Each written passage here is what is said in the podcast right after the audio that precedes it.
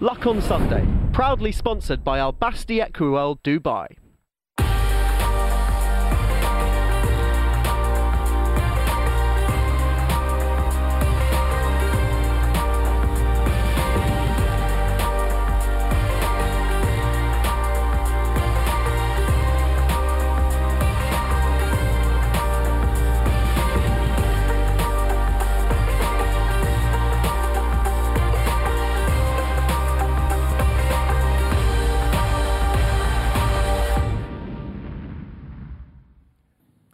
Welcome to the Luck on Sunday podcast, a weekly audio digest of all the best bits of Luck on Sunday, free to air every Sunday from 9 o'clock, that brings you the best guests and insight from around the racing world.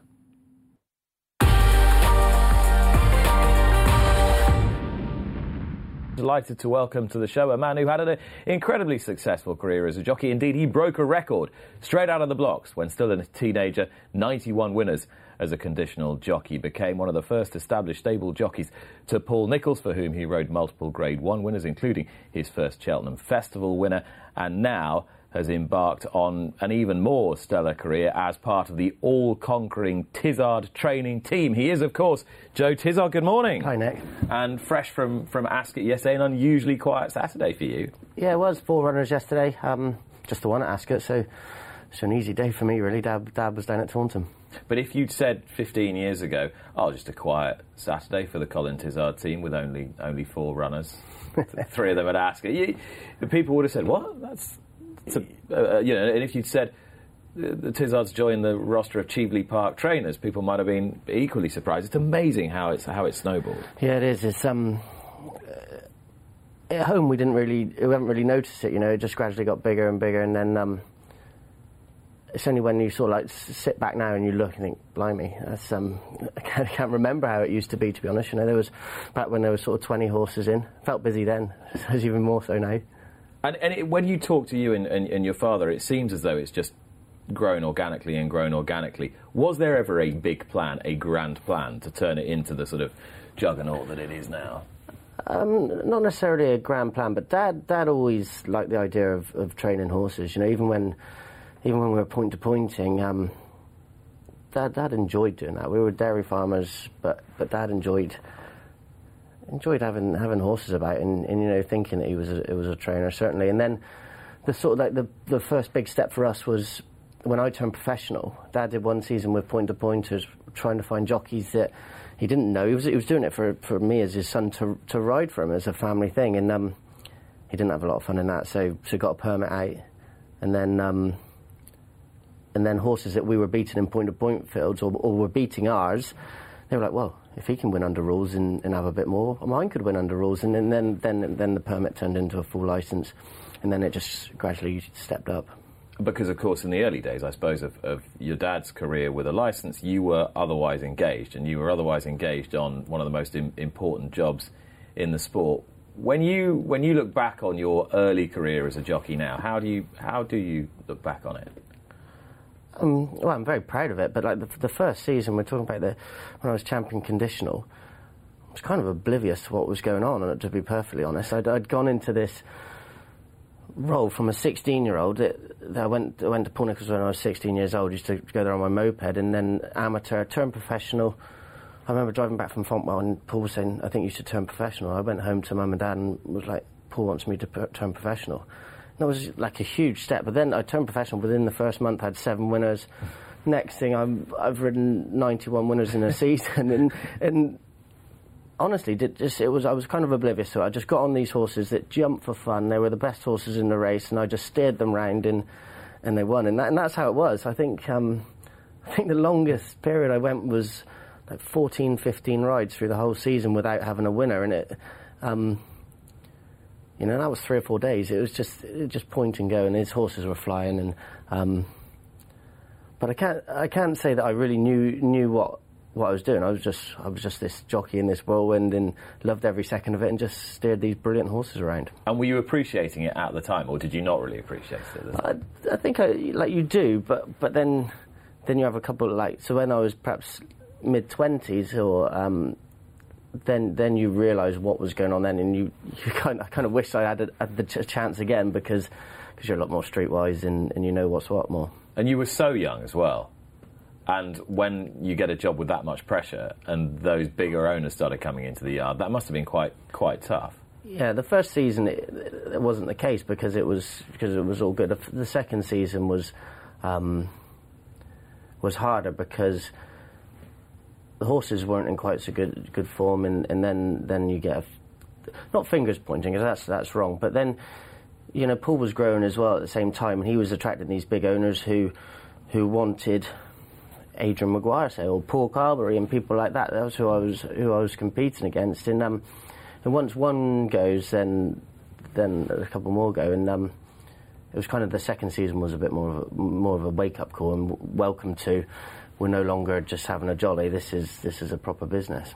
But you did ride at Paul Nicholls' first ever Cheltenham Festival winner. Yeah, Flagship Uberalles, yeah. Yeah, and uh, what a horse he was. Um, went to three different trainers in the end and, and, won a stack of Grade Ones for all of them. But when you were on him, he really was at his his absolute pomp as a as a younger horse. Um, talk me through that day at, at, Cheltenham when he won the Arkle. Well, I can still remember um, going down to the first three in the Arkle, and it was the quickest I'd ever been. i have been riding in, in all the big races all season, but that was the quickest I'd been down to down to a fence, and. and you know, we went at a right gallop, but he was. Um, those good horses have the ability to be. I think he actually lost a lost a gear as he got older because in, when he won his Queen Mother, he was, you know, he, he outstayed them really. But when he won the Arkle, he, he had a gear and. Um, you know, and he had lots of scope, so so everything was spot on or longer, and he was just able to take you take you through a race. And um, you know, he got a bit tight to the second last, but other than that, it was it was straightforward. It was it was he was, he, he, was expected to win, and he was he sure he did it in, in really good style. And it was an interesting Cheltenham Festival for you because although you had that winner, the Gold Cup was a different story because you were on Double Thriller, who was the favorite mm-hmm. and yet the stable companion See More Business was the winner at, at sixteen to one. How did that How did that feel? Um, you, you, definitely think about oh did did I didn't I didn't really have the have the choice as such because I'd done so well on Double Thriller leading up to it that, that he was sort of my ride, and, in See More Business hadn't um, wasn't having a great year until until they sort of introduced the, the blinkers. But um, so it, it was obviously disappointing to miss out on a on a Gold Cup winner. But it wasn't it wasn't mm. really the option that Joe you make the decision which one you're going to ride because it was kind of the way the See More had been running and the way Double Thriller and I'd won big race on him. It was just that was that was the one I was always going to ride. You see, so so it's one that got away. It wasn't a Ruby Walsh Kauto Denman choice. No, no, it wasn't anything like that. You know, it was it was Double Thriller was was a horse I was going to ride from for some time leading up to it, and um, you know he ran he ran really well, finishing fourth. And uh, it's amazing you, you, you gauge how successful and how influential somebody's been by how many people you talk to whose lives have intertwined with them. And uh, it's, you're probably the tenth person who sat in that chair who's had sort of a major involvement with Paul Nicholls. And everybody talks quite interestingly about him and what it was like in those days and this machine moving forwards. Just, just give me a flavour of the, of the atmosphere at Ditcheat in the sort of late 90s, early noughties. Uh, it was, um, it was, it was in- incredible. I went there as a 16 year old and I just happened to knock on the kitchen door. And, and instead of going into like the, the staff room, so, so I got invited into the kitchen, and um, three days a week, I would I would go and help put the haze around with, with Clifford. Had just Clifford Baker had just started the same literally a week before me, and um, and so I was part of the part of the kitchen, which was Clifford and Paul and Bridget and um, Ross Stark was the assistant at the time. So I was involved in, in all of it. I went racing with Paul all the time, and um, he was so enthusiastic and, and driven. It, it, was unbelievable. I was part of that snowball. I remember we. Um, Robert Ogden had, or Barry Simpson had phoned me up to, to ride one of his horses at Perth in an amateur race. And Paul flew up with me. He didn't have any runners, but he flew up with me because he knew that that was going to get him a chance to meet Barry Simpson. and um, so he came up to Perth with me just to, to get that. So that's um, that's how it was. And you know the horses were the horses were arriving um, that week at Cheltenham when he had his first first festival win, and, and the three Call Equiname as well, and yeah. um, and See More. You know he was he was absolutely popping then. That was you, well, you can imagine what he's like. He still is driven now, but he um he, he was loving it at that stage. I, I must have been a, an incredibly high octane, intense atmosphere. Yeah, it was. It was. It was full on. Um, you know, I was still there when, when he was going for his first championship, and got to the last week when he was when he was up against Martin Pipe, and um, you know there was a lot. He was he was sending horses here, here, there, and everywhere, um, and he wasn't he wasn't quite capable of sealing it. And then, you know, think we went up to Bangor and um, ran a horse in a novice chase, and and he fell, and, and Paul walked walked tr- walked off on his own around around the track. You know, he's, he was that he wanted it that much, and it, it wasn't quite happening. But um, it, was it was intense. But I was part of it. He, him him and Bridget were like um, like second family to me, nearly. You know, taking me on, teaching me about racing, taking me on trips everywhere, and um, was just a great ride to go along with.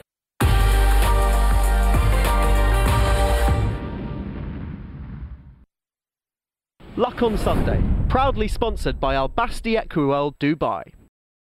Uh, I'm delighted to say that joining me and joining Joe Tizzard, Maddie Playle is back from the Racing Post and trainer Ben Pauling. Welcome to you both. Happy Sunday. Morning. And looking all smiles. How have you been, Maddie? Long time since you've been on the show. Yeah, Welcome yeah, back. Been a couple of times now. So uh, lucky me. Yeah, all well, thank you. Good. And how's it going at the Racing Post? You're doing more digital stuff now. Yeah, very much so. Um, driving the ship a little bit more, which is nice, but still enjoying it and uh, having a great time. Yeah, Back any winners yesterday? couple, couple. And enjoy the Clarence House? Very much so. Um, it was one of those days for me where I was sort of itching to get to work, which I think a lot of people probably wouldn't be able to say that. But when you've got Un de Sceaux and Defi du Seuil facing off like that, um, I couldn't wait, and I think it delivered. You were itching to get to work yesterday. Joe Tizzard itches to get to work every day. Ben, things are going well now. Yeah, they're back on track, and um, what a relief it is. Uh, yeah, you were you were sort of beating yourself up a little bit before before Christmas. Have you taken the hair shirt off now? I think beating yourself up is a bit of an over exaggeration. I hope I wasn't literally self harming, but um, no, I. It was it was just um, you look back at it now, and it really was a bit of a tough time. But it, luckily for us, it didn't last all that long. Um, and because it was tr- quite hard to find out exactly what it was, and we still don't 100% know, you never quite know mm. the duration you're going to be in. And I think that's more the the worry for a trainer, the the sort of not knowing of, of how long you're going to be where you are, and, and whatever you you can.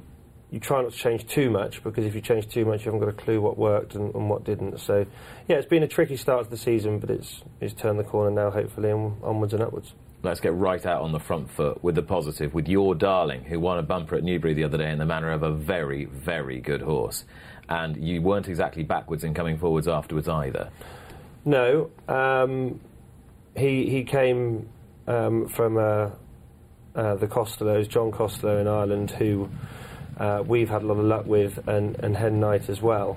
Um, obviously, she's had some very good horses from them, and when you get a horse like this, he, he'd never set foot on a point-to-point course, let alone a race course, and his work was very good, uh, and he's a very straightforward character that just does his job. So it was nice to go and see him on do it on the course. It's quite interesting to me because, as you say, he'd had no experience. He'd never been through a public auction. He was with a great nursery, don't get me Yeah. wrong. But how could Henrietta Knight be so sure that this was the best horse she'd bought since Best Mate when he was almost untried? Is it just the eye? Um, yeah, I think a lot of. I think we all respect the, where he's come from, Yeah. and they had a very um, positive view of him. Uh, Hen then had him in the interim. Um, she did a lot of flat work with him, um, and sort of brought him on to his early stages, and then and then sent him on to me uh, back in August, I think, maybe even September. Um, and right from the word go, it's just some horses just seem to move a little bit easier than others, and and, and find it easy. And everything he everything he's done, even when he was doing you know flat work with Hen, you know he, could have quite easily gone into eventing. You know he's got he's, he's just one of those horses that's got it all, uh, and he's got a very easy way of going, and and and that excites people. It's what we're looking for. So what will he do now? He won't run at the festival, um, and he will probably go to Aintree, I should think. Whether we pop him in another race before then, just to keep a lid on him because he, he was as fresh as paint the day after Newbury, I don't know. That's to be decided. But um, it's a big team effort, and you know it's fabulous for Lord and Lady Vestey to have such a lovely horse again. Why, Um, why are you not going to Cheltenham with him? It's a race that I don't particularly like. Um, having come through Nicky's ranks, you know, it's sort of drummed into me that it was quite a rough race. You know, on the other, on the other, literally sat next to me is Joe Tizzard, who, who, as we just talked about, won it with Cue Card, and it was a very, you know, good race for him. But I think a lot of horses have a hard race there.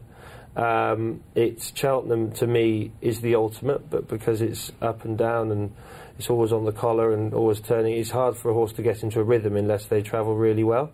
And I think it's probably a, a year that he could he could do with avoiding it, and then hopefully we might be there in time to come. You ran a nice novice hurdler on the same day at Newbury, Shake 'em Up Harry, Mm. who had the misfortune to run into another good Henderson horse. This time it was Shishkin. You can probably give us an idea of how good you think the winner is because you know exactly how good your horse is. I think the winner looks bloody good because you know just quicken on that ground how he did. You've got to be a very good horse. I thought coming to two out or where the wings of two out, I thought we had him, um, and then Nico's given a shake of the reins and off he's gone.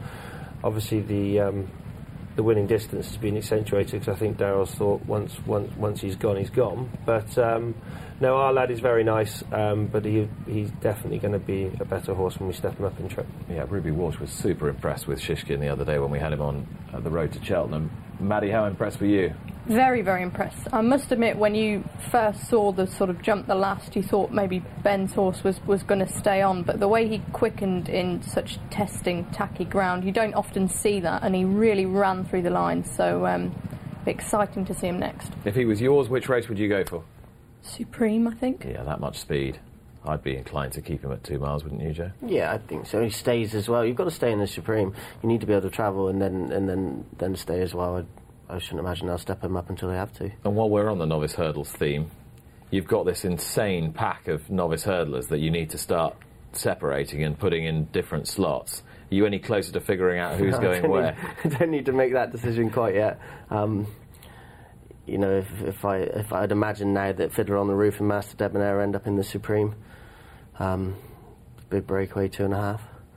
So just try, but we're going to keep them apart for for a little bit longer. I just hope they all get there in one piece. You know, this is the next six or seven weeks is um is when it can can go wrong. You know, they're they're all going to have a prep run as well. So hopefully they'll get there in one piece and they'll decide for us. Hopefully. Is this is this the big breakaway? Is, is he the is he the real one? Is he is he the best? Um, yeah, he looks he looks he looks a bit special. Funny, Ben and I were talking about it beforehand. You know, he he saw him at the sales in Punchestown last year as well, and there was like 26 lots, and he was a complete standout. Um, and then everything he's done at home has been for a, for a big raw four year old. Um, it, had been exceptional. So um, you know, he's he's he's still got to keep going, but at the moment. he- He's ticking all the boxes, that's for certain. You're just watching him move and gallop. He just looks something Yeah. a bit. His bonkers. Right? We haven't, we haven't even had to clip him this year. You know, his coat's his coat's incredible, and you know we don't we haven't had to put a set of clippers on. I think he's the only one in the yard that hasn't been clipped. He's just um, he's just got a bit of something about him. Quality. And I, I can't I can't move on with the rest of the program, Maddie Playle, without asking Joe about Thistlecrack? because for whatever reason, I, I and I know he's a great horse, and I know Mm-hmm. we all love him, but you have a kind of deep, deep visceral passion for this horse. I think, yeah, it's quite funny how people have sort of have me synonymous with the horse. No, it's just when I was getting into racing properly and I was sort of finishing school and I had that sort of freedom, he was the real star that came along and I sort of nailed my colours to his mast. So I followed him throughout and, uh, yeah, I mean, what's not to like? He's a superstar, isn't he? So the only difficulty is that he hasn't been all that sound the last few seasons, and you're having issues with him now getting him back. So what's the what's the prognosis? Do you think? Well, he, we thought it was a foot abscess um, before the before the King George. It's turned out to that, that he still hasn't quite come sound. There's a bit more than that. You know, you, Dad said yesterday you can walk him out and he's he sounds a pain, but when you trot him, he's just slightly lame. Um, we don't want to write him off just yet because uh, like we haven't made an entry at Cheltenham. He's, he's not going to make that, but there is a chance he c he'll, can come right. So we're just we're just sort of taking it step by step and giving him every chance and. Um, and he'll tell us whether he's whether he's got another race in him or, or we have to make a decision. But what we don't want to do is write him off now, and um, and that's it. But he's he's been a phenomenal horse for us through the years, and but he's always been fragile. You know, when he was a young horse, he was he was kind of too powerful for his body.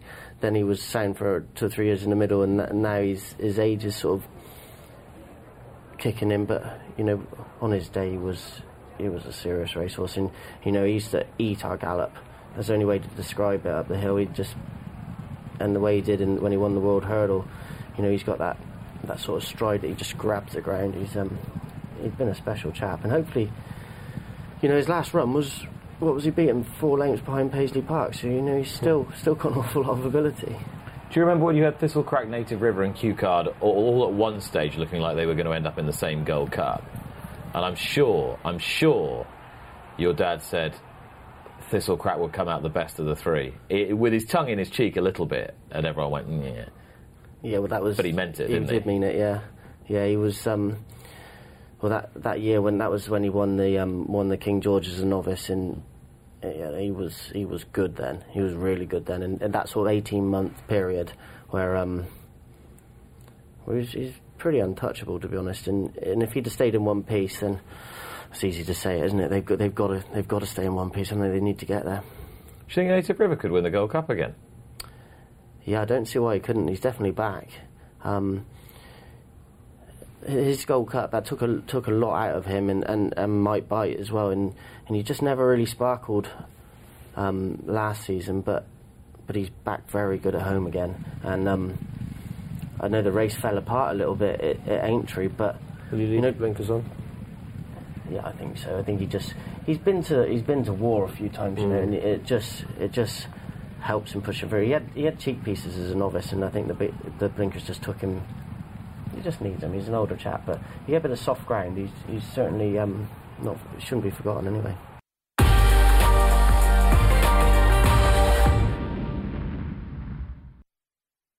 Luck on Sunday. Proudly sponsored by Al Basti Equiworld Dubai.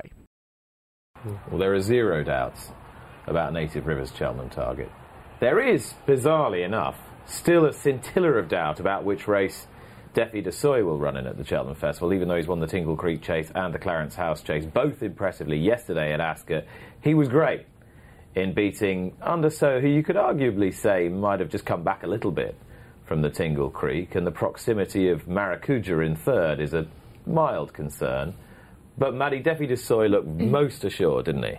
He did. Uh, I think, as regards a champion chase prep go, it's pretty bonkers that they'd go anywhere else at this stage. A lot of people are sort of stirring the pot, saying Marracudja was very, very close by. But as you say, Un de Sceaux maybe he didn't go that fast. So if they quickened, that sort of explains why he's in such close proximity.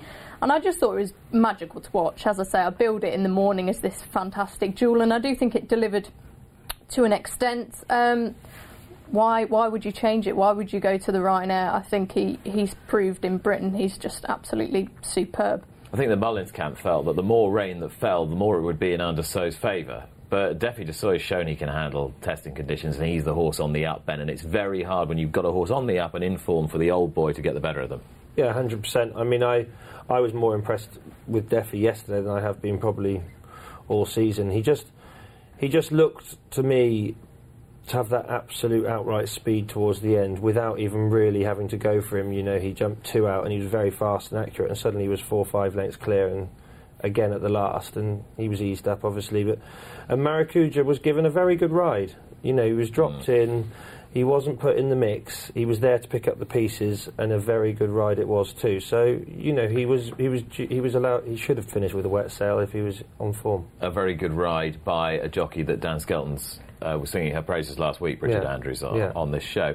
Uh, as far as the, the decision is concerned, Maddie, uh, how much do you think the possibility of a back to form or right on point Altior winning the game spirit and looking deadly again is playing in Philip Hobbs's mind? I think you're getting a bit ahead of yourself there, aren't you? I mean, what, from what we've seen from Altior this season, it's not been anything really to be that afraid of. We know obviously what he's capable of and what an outstanding horse he is, but we have got to see him back to his best.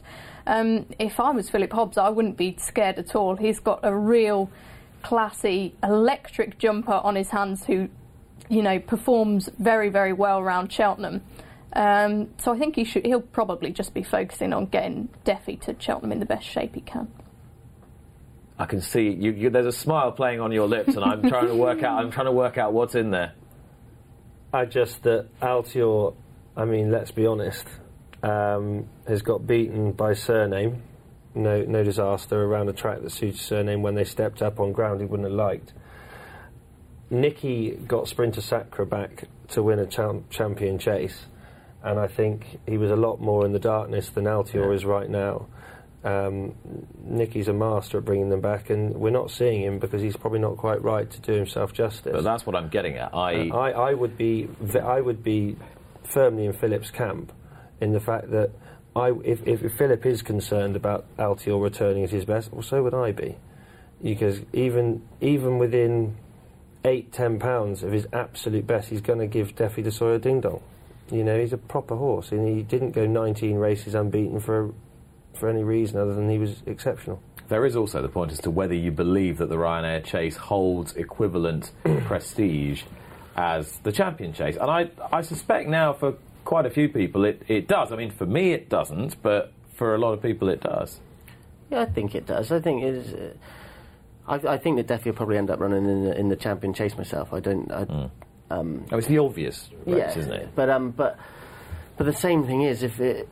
I certainly we cannot write Altior off yet. I mean, uh, he, he's, I don't think he's been written off just because he got beat. You know, I think that was a hell of a run, and I'm sure I'm sure he'll bounce bounce straight straight back. But um, Cheltenham Festival winners are Cheltenham Festival winners, and if he if he thinks he if he thinks he can't beat Altior, then then he'll go Ryanair. But I don't think that happened. I think I think they'll both turn up in the in the champion chase, and and, and I, I hope it does happen because it'll be um What a race! great, yeah. What a race! That'd be quite something. And if yeah, let's well let's hope let's hope they both end up in the same race. I think for the sport's sake, um, it would be it would be fantastic. Let's have a look back at some of the racing that took place at Haydock yesterday, and we will start if we can with Vintage Clouds winning the Peter Marsh Chase again for the Smiths, who've got such a great record in races like this, and Danny Cook, the man doing the steering. Well, this oh, we thought we knew everything we we needed to know about this horse, but he, he was very very good yesterday, Ben, wasn't he? He was. Um, he's obviously a lovely old-fashioned chasing type, and he just Haydock does suit these horses that just get get into a rhythm, and he, he he makes his own running and jumps from fence to fence, and you know it, it was a it was a very emphatic and impressive performance, um, and a good, good see him bounce back. Obviously after. Obviously, not loving the national fences, so it's great. I actually used to train Red Indian that there's chasing him home um, for Johnny Weatherby, um, and Johnny moved all his horses back home um, to tra- be trained from home, and Kelly's done a brilliant job with him. But this Red Indian loves loves that sort of ground, so no, I, I think he'd have been good. Well, it was a great performance. One thing that hasn't been particularly lucky for Vintage Clouds is the Grand National thus far. Maddie, do you see him as a, a horse who could, who could yet ha- have a say at Aintree? Not really, and I think it's key that the connections have said that they're not going to go that way. Um, this horse, again, he's proven what a specialist track Haydock is. I think he's had 11 starts at the track. He's won three of them, been second in five of them, and third in two of them. The only other occasion he fell. So he clearly does particularly well at the track. Um, he's probably going to go for races like the Ultima. Um, Scottish Grand National, so I think they suit him well, and he, he's bound to be there and thereabouts if um, if he can continue in this form. Excellent performance. What's not to like about him? No, he's like, like an old-fashioned type of horse, and he gallops, jumps. Um, very impressive yesterday. So that was Vintage Clouds winning the Peter Marsh. Good luck wherever he should go next. But the real story of the day at Haydock Park was the riding of Sam Twiston Davies, who pulled two races out of the fire. It was quite remarkable to watch, and it was very touching to hear his father Nigel pay tribute to him and, and Sam to Nigel. We'll start with the new one hurdle. This was the second of the two. This is Ballyandy taking it off Pentland Hills. Now, there's plenty to talk about here. Plenty to talk about here. Um, Maddie, first of all, your, your thoughts overall on the race, the strength of the race, and its validity as a champion hurdle trial. Yeah, the champion hurdle market obviously looks pretty open at this stage. We've seen Ballyandy contesting other trials. He was third in the Christmas hurdle. A lot of people going into this obviously expected Pentland Hills to step forward on what he showed in the international, where he travelled very well um, and just seemed to blow up after the last. He appeared to do that again here. But Ballyandy, champion bumper winner, Betfair Hurdle winner, he was third in the Coral Cup last year. That's the beauty of Nigel Twiston-Davies and indeed Sam when he's riding is they race their horses, they don't run afraid of anyone. They tend to pick up a lot of prize money, and it was it was good to see them rewarded. But uh, I suspect a lot of people will be talking about Pentland Hills. Well, we'll separate this into two segments, and we'll come to Pentland Hills in a moment. Should he, could he have won? What sort of horse is he? Has he got a chance in the champion hurdle? But let's first, and I think this is the right way round of doing it, pay tribute not only to the horse Ballyandy, who's been revitalised this season, but also to the ride he was given by Sam Twiston Davies. Father Nigel is on the line now. Nigel, when we ring you on a Sunday morning, it means you've had a good day, and a good day it was. Well done. Yeah, we had a wonderful day yesterday. Yeah, very, very happy. Um, it's lucky when things go our way, and it certainly did. And you made the point yesterday, you said hey, it helps when you got the best jockey riding for you, which, yes, you can say because you're, you're Sam's father, but knowing you as I know you, you wouldn't have said it if you didn't mean it. No, he, he, well, he, somewhere he never gives up. Um, the same as the horses don't give up, and uh, and you know he um, got him that, so that was great. Let's talk about Ballyandy. He's revitalised this season. You've placed him well, and he's really responding for it. What's been the secret to a slight revival? Well, that is it. I probably hadn't placed him well because we were looking at the three milers and things like that, and uh, he disappointed badly. And, and, and he all along. He's he's a, you know, a strong pace two miler. So essentially, he's placed himself, is what you're saying. So you've almost by accident come back for for the for the sort of champion hurdle trial type races, and he's done so well that it, it makes you makes your season for you. Very much so. The um, he, he disappointed at Wetherby when we thought he'd you know win the uh, three mile. Um, there's no race for him. He's top of the handicaps. There's no race for him. So we thought, oh well, let's have a go at the international hurdle. Well, you could say he should have won that. Um, he was very unlucky in running. A horse came across him and he had to go reroute round it. Um, uh, you know, he, he's obviously. I'm not saying he's champion hurdle um, winner. He, he, he could easily be a champion hurdle placed. And, and that would give everyone obviously a huge amount of satisfaction. He's been a horse who's had a fantastic career for you. Uh, uh, given how he's thriving on his racing, can you get another run into him between now and the, the champion hurdle? Nick some more of this valuable prize money in this rather threadbare two mile division. You know, it's very tempting to have a look at Wincanton, but Yeah. he, he's had, but we won't. He's had three hard races close together. Um, to give him his best chance for the champion hurdle, um, let, let, let's let's hang on till Cheltenham. You know, he, he, he could improve on, on yesterday's run. You know, not having had um, hard races so close. Um, so that that would be the idea. Go to the champion hurdle, then we can always go up to two fives at um, Aintree. At Aintree and then Punchestown and goodness knows what else. So Stolen Silver in, in what looked a warm novice hurdle. Form looks very strong, Edwardstone and the Banner King Revel. Now, uh, has stolen, do you, do you think differently now about Stolen Silver, or is that exactly what you'd anticipated? That's what we very much hoped. Um, he's, he, he's very green. He doesn't run a lot at all. Um, he, he doesn't give himself much of a chance in his races. Uh, he, he'll improve for every run. You know, hopefully, he'll jump better next time. Um, and the next time could easily be the Betfair hurdle. Um, he'll have a penalty for that, but not a lot. Um, he, he's uh, he, he could easily go well there.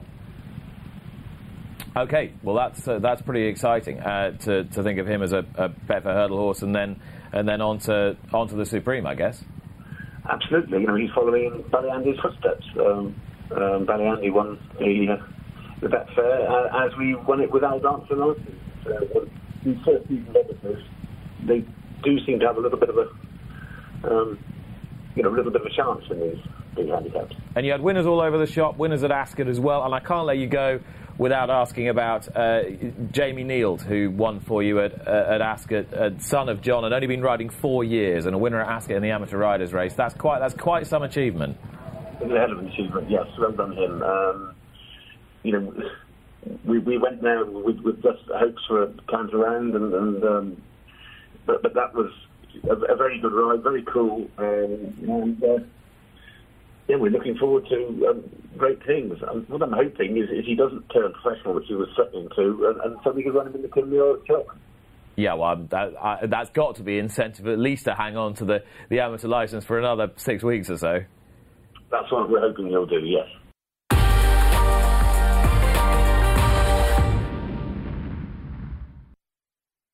Luck on Sunday, proudly sponsored by Al Basti Equiworld Dubai. Delighted I say my next guest has extensive experience in the racing and gambling sectors at the very highest level. For eight years, from 2000 to 2008, he was managing director of Coral. For six subsequent years, he was non-executive director of the Gala Coral Group. He has been the boss of Carpetright since 2014 and has also maintained his links with racing as an owner, a syndicate member, and also a consultant to First, Racing for Change, and then Great British Racing as a non-executive director. He is Wilf Walsh. Wilf, welcome to Luck on Sunday. Nice to be here. And good to see you. And you were one of about 4,000 people this week who was listed as a potential su- successor to Nick Rust as chief executive of the BHA. Do you fancy it? Um, include me out, I think, is the uh, uh, the best description of that. I was surprised Ben Keith managed to find time out from taking photos of his dinners in various West End restaurants to make uh, to make a market. But I'll apologise to anybody who took the uh, 22 to one publicly now. Is it something in any parallel life that you might have considered? Probably not. I think you know when you're a CEO of a business, and you alluded to it earlier, it's about getting having control of that business. So I think the way that you know people like Bernie Ecclestone had control of F1, the way people like Barry Hearn have got control of snooker. It, it's always worth listening to Simon Bazalgette, who's always uh, who's always been a couple of pounds ahead of the uh, handicapper, and his way out of the jockey club door. He he said the, the, the problem is with the tripartite agreement. How do you manage the BHA, uh, the Horsemen, uh, uh, and the RCA, it's a really difficult job. And I think ultimately it's about regulation. It's not uh, a, a pure CEO's job in that sense. And it seems to be a job, I know any CEO's job is going to have pressure. Yeah. You don't pay people a lot of money for them not to have any pressure. They've got a lot of responsibility. But it strikes me that the BHA chief executive's job is one that has all sorts of attendant stress. Hmm. Involved with it and issues that it's almost impossible to resolve. Yeah, I, I think that is the case, and I, I, I think they're going on this you know long search now, and I'm, I was sort of minded of the you know hiring recruitment consultants and headhunters very difficult. Talking about the you know the FA Premier League job, where I think they went through two executive search firms trying to find the new boss of the Premier League. You know, the, the first choice she didn't turn up for orientation day. The second choice thought about it and thought I'm sulking because I'm not the first choice. The third choice had some dodgy texting action that excluded him, and and the fourth unsuccessful candidate was hiding under the boardroom desk all the time and existed. Now, if the BHA chief exec job is about regulation and governance, then there are two or three candidates in that market, Star Sports created, who are perfectly able to do that job. So why go off on a search? Salary is about 300k. Pay a recruitment company 100,000 pound. Hire one of those candidates. Stick 100 grand into the racing welfare bin. Save us all a lot of time and trouble. You make it sound so easy. I don't think the job is easy, but I mean, um, you know, reflecting, and, and, I think Nick has done, you know, a really good job, and, and will probably be a hard act to follow. But like you say, it is not one of the easiest jobs in sports because you don't have that. Ultimately, have total control. But the interesting thing is, Nick is front foot leader. He's, he's quite charismatic. He doesn't mind appearing on television. He's, yeah. you know, he's quite a personality mm. in that role. Yet you're almost advocating hiring someone who perhaps isn't that sort of front foot personality, figurehead style leader. Uh, look, I mean, the, one of the challenges with racing is it needs to be more outward looking. So if you're managing the parish, then it's managing, you know, regulation, government uh, relationships, etc., etc. of the sport. I'm more concerned about racing looking outward and therefore it's about the promotion of racing, and that's really down to the race courses and to you know the excellent Rod Street and the Get Along gang at, uh, at GBR, who who I think need to be funded more aggressively to promote the game. The internal stuff, you know, we agonise about all these issues, you know, on, on your hot list this morning, but we're all converted. Mm. You know, we're all there. We all love the sport. We're talking to each other or on social media arguing with each other. It's about looking outwards, and I think uh, the BHA uh, chief executive job is more about managing the uh, the internal uh, issues within racing. Because as you rightly point out, they've got their marketing and promotional arm, now called Great British Racing. Yeah. Started off as Racing for Change in 2009-10. you were part of that. Uh, when you were involved initially in Racing for Change, there was quite a bit of resistance to that, wasn't there? Well, quite a bit of resistance, yeah. I mean, racing can be funny. I mean, you know, it, it almost looks like a cult of uh, middle aged white men who don't want anyone else to play. I remember at, at Racing for Change, we talked about Champions Day, which, you know, time marches on, 10th year, and we talked about moving uh, Champions Day from Newmarket. Now, you know, Newmarket. Champions Day, there's about 10,000 people going, an east wind cutting across the fens, 40 quid cab ride from Cambridge train station. It didn't take a lot of imaginative thinking to say, well, if you want an end of season party to celebrate the best of British racing and breeding, then have it at the best racecourse in the world, near London, and get 40,000 people to go. Sounds easy. It wasn't easy, but it, you know, with a bit of luck and good weather and Frankel, it's become, I think, a roaring success, and it hasn't affected the all-important pattern. God forbid, you know. So that, that's the challenge, and, and that's actually not innovation. You know, that was just moving a meeting. You talk about things like city racing, which I think is a brilliant idea. It just immediately, there's this pile on from people in, in racing, the converted, who don't want change, same as the five day festival. Sorry to bring it up again, but there you go. Well, you may as well have your, have your tuppence worth on the five-day festival from a commercial standpoint. Yeah, get on with it. I mean, you know, a couple of extra races, six races a day, finish a festival on a, on a, on a Saturday. Um, the, the question is, does it grow turnover? Because racing, its fortunes are inextricably linked to betting through the levy and through media rights. You can't get away from that. And all the research says when people go on a racecourse, they want to win money and they want they want to have a bet. And you're right, people shouldn't demonise uh, betting because it's it's so it's so closely linked. But you know, I just think that there needs to be a more balanced argument. And, and, and the chairman of Cheltenham is right to commercially consider whether five days will grow the levy and therefore turnover and the return to racing and the commercial benefits to Cheltenham. It's a passing comment, and then the world, you know, swarms on it as though it's uh, as though it's a child murder. It's very odd sometimes. Let's talk about the relationship between horse racing and betting and the symbiosis therein. And you rightly point out that now slice of media rights income has slightly lessened the absolute importance of Yeah. the levy. But still racing depends on the on the betting pound to a huge, huge extent. What can racing do to promote responsible gambling, but to not just simply jump on the bandwagon and say we don't really want anything to do with people having a bet? Well, it's um, it's not it's it's not easy, is it? I mean, I- I, I think what bookmaking has done over the past week has done something truly incredible, which is to unite the Guardian and the Daily Mail on one issue, which is unheard of, and so the headlines make for very uncomfortable reading. The facts are, and I think it was on your timeline, 0.7% of people polled, 0.7% of people polled across gambling, not just racing or football, this is casinos and bingo and lottery. 0.7 identifies having a problem. Now that's a, a small number. A lot of people uh, like a bet. I, I love a bet. Um, but, you know, having a bet on a Saturday or a bet on one of your own horses or having a glass of wine on a Saturday or a Friday night doesn't make you an alcoholic. Neither does betting having a bet make you a degenerate. And that appears to be, you know, the assumption that people reading the papers will make.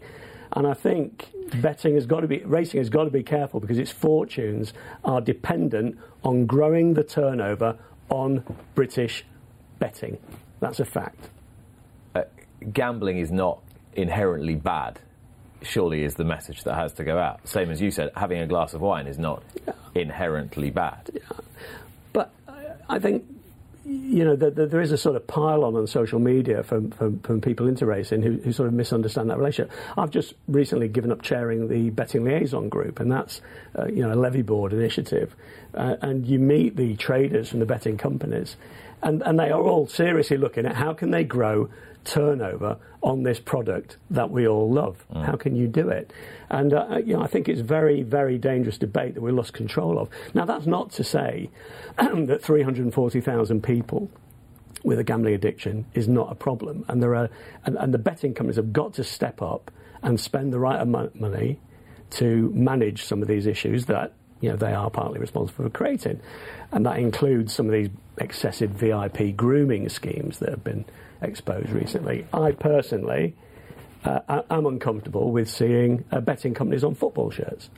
Uh, uh because this is pandering to a, a, Far Eastern audience. These are brands none of us have have ever heard of, and we've been betting for nearly 30 years. So there are things that the betting companies could do now before it happens to them to get on the front foot, manage the debate uh, more effectively. But racing, and, and, it could be in racing's benefit because there may be more money in sponsorship for racing, which will be excluded from some of these watershed ideas that may crop up. So you were MD at Corals from 2000 to 2008. Yeah. Uh, can you put your hand on your heart and say that you were any less exploitative than betting companies are now? No.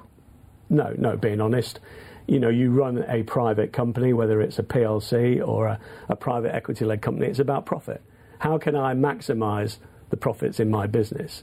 Um, and um, we're, we're, all uh, equally culpable, as are the, you know, the, chief executives of smoking companies and, and, and, and, drinking companies. But you know, every time somebody smokes a cigarette, every time somebody smokes a cigarette, they're harming themselves mm. and they're harming people around them. That's not the case uh, for gambling. And, and you know, we always say, if you look at the issues the NHS have got, um, and the NHS has got major funding issues.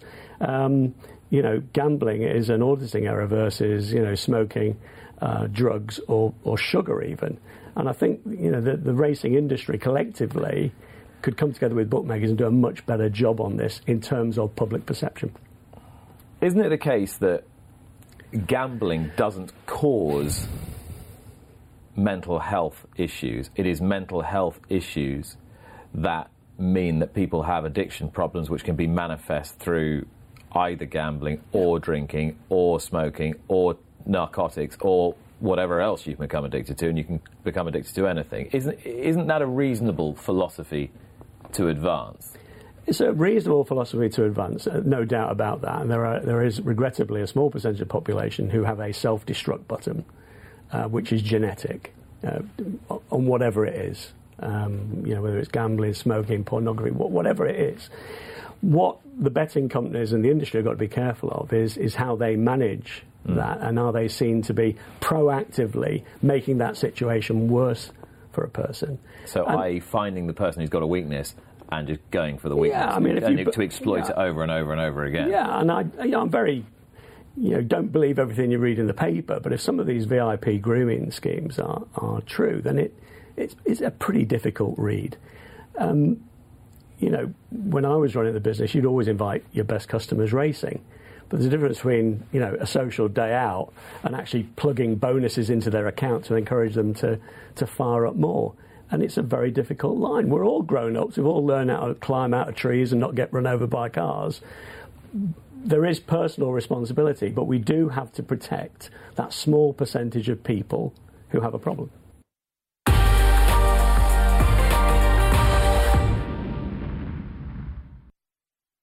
Luck on Sunday, proudly sponsored by Al Basti Equiworld Dubai. You've been listening to the Luck on Sunday podcast, the weekly digest of the best bits from Luck on Sunday, the programme that brings you the best guests and insights from around the racing world.